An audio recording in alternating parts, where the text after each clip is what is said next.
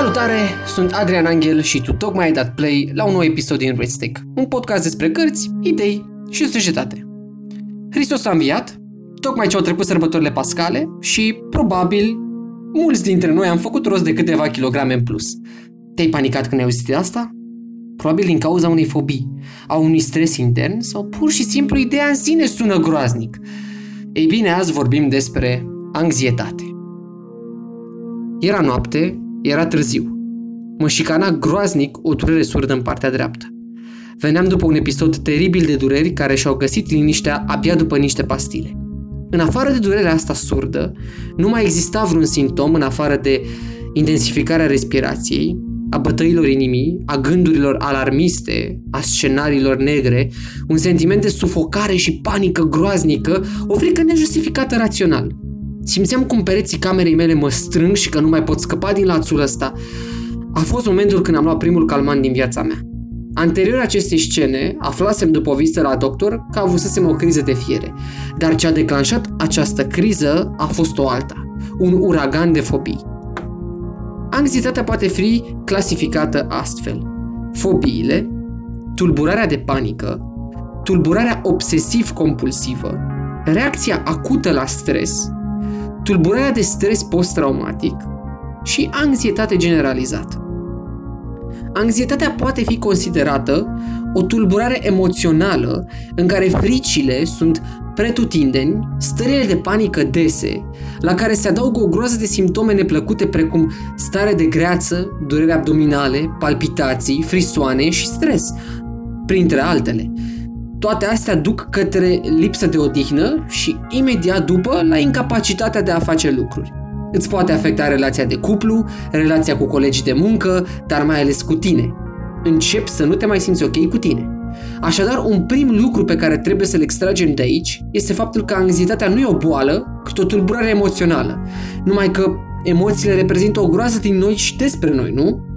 Clasificarea de mai sus, cea pe care v-am menționat-o anterior, este menită să indice ce fel de probleme psihologice s-au stârnit în noi. Declanșatoarele stărilor de genul acesta pot fi identificate astfel și ameliorate, în sensul de a fi ținute sub control. Ai zice că se întâmplă doar adulților, nu-i așa? Din păcate, tot mai multe persoane tinere au început să, întâln- să se întâlnească cu stările de anxietate și atacurile de panică, dar mai ales depresie pe un fundal progresist profund tehnologizat. Un studiu al Societății de Radiologie din America de Nord, realizat prin inter- intermediul Pew Research Center, a prezentat, chiar în acest an, pe un eșantion de doar 19 adolescenți cu vârstă medie de 15 ani și jumătate, faptul că dependența de smartphone și internet în cadrul acestei grupe de vârstă indică o modificare la nivel de fluid chimic în activitatea cerebrală, fapt ce rezultă în scoruri mai mari în anxietate, depresie, impulsivitate sau insomnie. 9 săptămâni a durat acest studiu și s-au verificat prin mai multe modele pentru scoruri mai precise. Profesor Dr. Daniel Pine cercetător la National Institute of Mental Health, Emotion and Development Branch și conferențiarul Joseph Ledoux, cercetător de bază și bursier la National Institute of Mental Health, au descoperit că anxietatea nu are legătură cu amigdala, zona care declanșează starea de frică în corpul nostru. Numai că amigdala, așa cum s-a demonstrat anterior, are legătură cu modul subconștient în care se formează stările de frică în corpul nostru la diferiți declanșatori. Doar că stările de anxietate sunt subiective. La fiecare persoană în parte se declanșează din diferite motive. Ceea ce înseamnă că The Fear Center, adică amigdala, nu joacă vreun rol în declanșarea stărilor de anxietate, cât mai degrabă este un efect intern ulterior, Cercetătorii au descoperit că stările de anxietate provin mai degrabă din zone corticale care procesează mai multă informație de genul limbaj și calcul, procese care pun la treabă creierul destul de mult, ceea ce înseamnă că dacă anxietatea nu este un rezultat al procesului declanșat de mecanismul neuronal defensiv, toate studiile realizate pe animale și testele făcute pentru a descoperi medicație pentru anxietate nu mai sunt de mare ajutor. Aceștia au declarat că, citez, și vă traduc, actuala medicație oferită în caz de probleme de anxietate ar fi obiecte contundente, căci au fost realizate în urma unor studii care s-au dovedit acum de puțin ajutor. Dacă experiența fricii și anxietății este înrădăcinată în schimbările corticale suferite la nivel de gândire, atenție și memorie, unele efecte ale anxietății ar putea rezulta din fragmentare generală a emoțiilor sau o deteriorare a proceselor cognitive. Așadar, un proces cognitiv slăbit, deteriorat, ar putea fi motivul generării stărilor de anxietate. Evidența declanșatorilor, localizarea motivului ce provoacă aceste stări este un prim pas. Asta înseamnă deschidere, dialog interior, dar mai ales exterior, cu cineva specializat, care ar putea aduce un aport important în monitorizarea acestor stări și proveniența lor. Este important să înțelegem ce anume ne provoacă aceste stări, să discutăm despre ele într-un cadru specializat și să încercăm să le combatem cu diferite exerciții aplicate din psihologia cognitivă. Să procedăm cu ele ca și cum am procedat cu obiceiurile noastre. Să creăm o rutină care să convină atât creierului nostru, implicit și psihicului, cât și corpului nostru.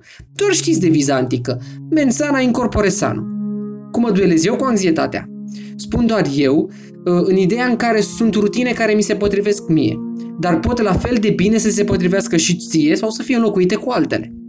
Pentru că problemele mele de anxietate au un obiect, așadar nu sunt complet iraționale, ele fiind răsărite din anumite fobii pe care le am, o rutină este elementară în această luptă pe care o dau. Încerc să fiu cât mai activ și să-mi țin departe gândurile negre prin diferite activități care mi induc o stare plăcută. Cum ar fi cititul? Într-un viitor podcast, Vom discuta despre efectele benefice ale lecturii, precum și câteva date tehnice despre cum să lecturați, dar să nu ne depărtăm de la subiectul ediției acesteia. Citesc foarte mult. Dacă timpul nu-mi permite, îmi fac. Programul meu constă în cel puțin 30 de minute de lectură pe zi. Iar aici nu mă refer la știri pe un site, ci lectură de beletristică, de literatură universală. Să mă aventurez în lumii imaginare este o metodă de a pune creierul în mișcare. Având în vedere că fobiile sunt foarte greu de lepădat, creierul trebuie să aibă activitate intensă în zonele corticale despre care am discutat că ar putea procesări de anxietate. Așadar, în zonele de comunicare, limbaj sau calcul, se află și imaginația. Cercetătorii străini îi spun mental workspace, adică rețeaua neuronală care se ocupă de producerea gândurilor, ideilor, teoriilor, limbajului, calculelor, etc. Așadar, obiectivul nostru, a anxioșilor, este să ținem această zonă cât mai ocupată ocupată cu ce vrem noi, să ne mințim creierul înspre o altă direcție. Presa este un alt lucru care mă ajută, dar asta este o lamă cu două tăișuri, mai ales în ziua de astăzi. Sunt atâtea știri, fie false, fie negative, încât ele pot produce mai mult deranj decât ajutor. Eu am început să folosesc presa scrisă, tradițională, sub formă de tabloid, la fiecare final de săptămână. De ce? Pentru că primesc ceea ce și conștiința noastră primește. Un rezumat. Decât să fiu alarmat la secundă de ceva ce poate nu există, prefer să primesc un rezumat la final de săptămână, scris pe foaie, într-o lectură analog, de la un om cu abilități jurnalistice bune. Ca să ne facem înțeleși, mă refer aici la The New York Times, New Yorker, revista Iocan, revista Orizont, Observator Cultural, Dilema Veche sau alte publicații în print cu un conținut cercetat și emis de o autoritate în domeniu sau reviste de arte, cum a fost, vă spun, uh, revista Iocan, care este de proză scurtă, sau revista Orizont sau Observator Cultural, care sunt specializate pe, pe, pe cultură. În felul acesta, nu-mi expun vederea într-un ecran și pot ști liniștit, la o cafea, noutățile lumii. Desigur, repet, e preferința mea, iar beneficiul îl simt din plin, căci altfel n-aș mai fi făcut-o și nici n-aș mai fi recomandat. Aș zice să încercați măcar pentru două săptămâni, veți vedea că sunt niște diferențe. În primul rând, vă învață să aveți răbdare.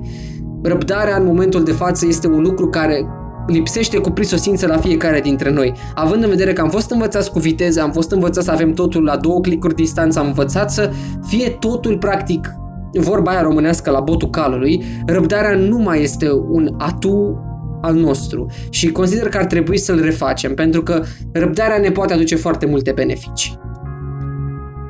Am renunțat să mai stau pe smartphone inutil. Când nu simt nevoia să stau pe telefon, nu fac. Surfing pe Facebook inconștient a mai întrezărit la multe persoane, inclusiv la mine. Beneficiile sunt aproape inexistente, iar fear of missing out mi se pare puțin exagerată, dar aparent demonstrată științific.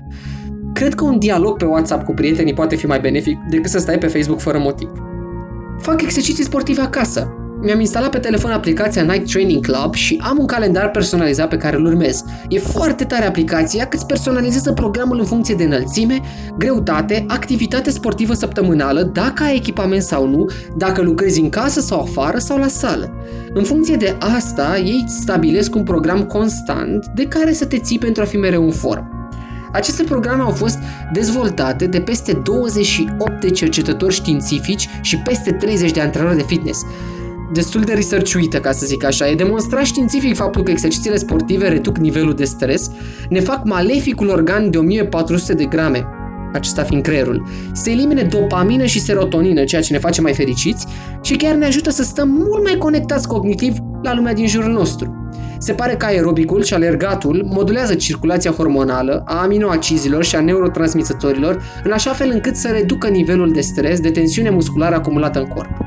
Cu toate acestea, cercetătorii recomandă aerobicul cu precauție, în sensul în care înainte de un program care, care musai trebuie să fie periodic, constant, e bine să-ți faci o serie de analize pentru a vedea cum funcționează corpul tău.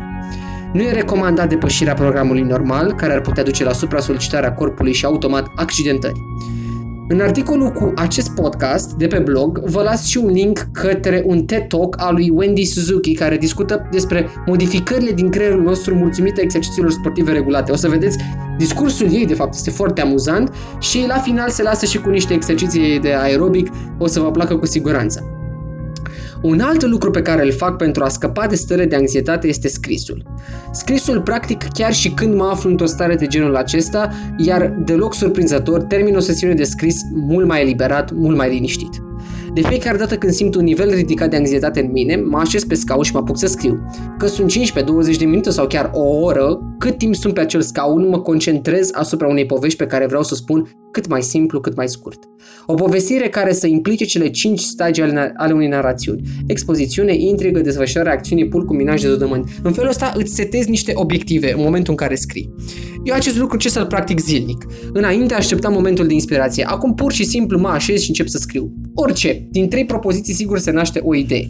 Acest lucru creează și o memorie musculară foarte bună. Lucru ce poate da naștere multor idei îndrăznețe în timpul procesului.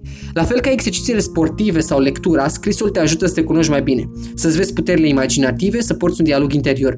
E o formă de terapie pe care mulți scritori celebri au susținut-o, la fel și psihologi sau neurologi.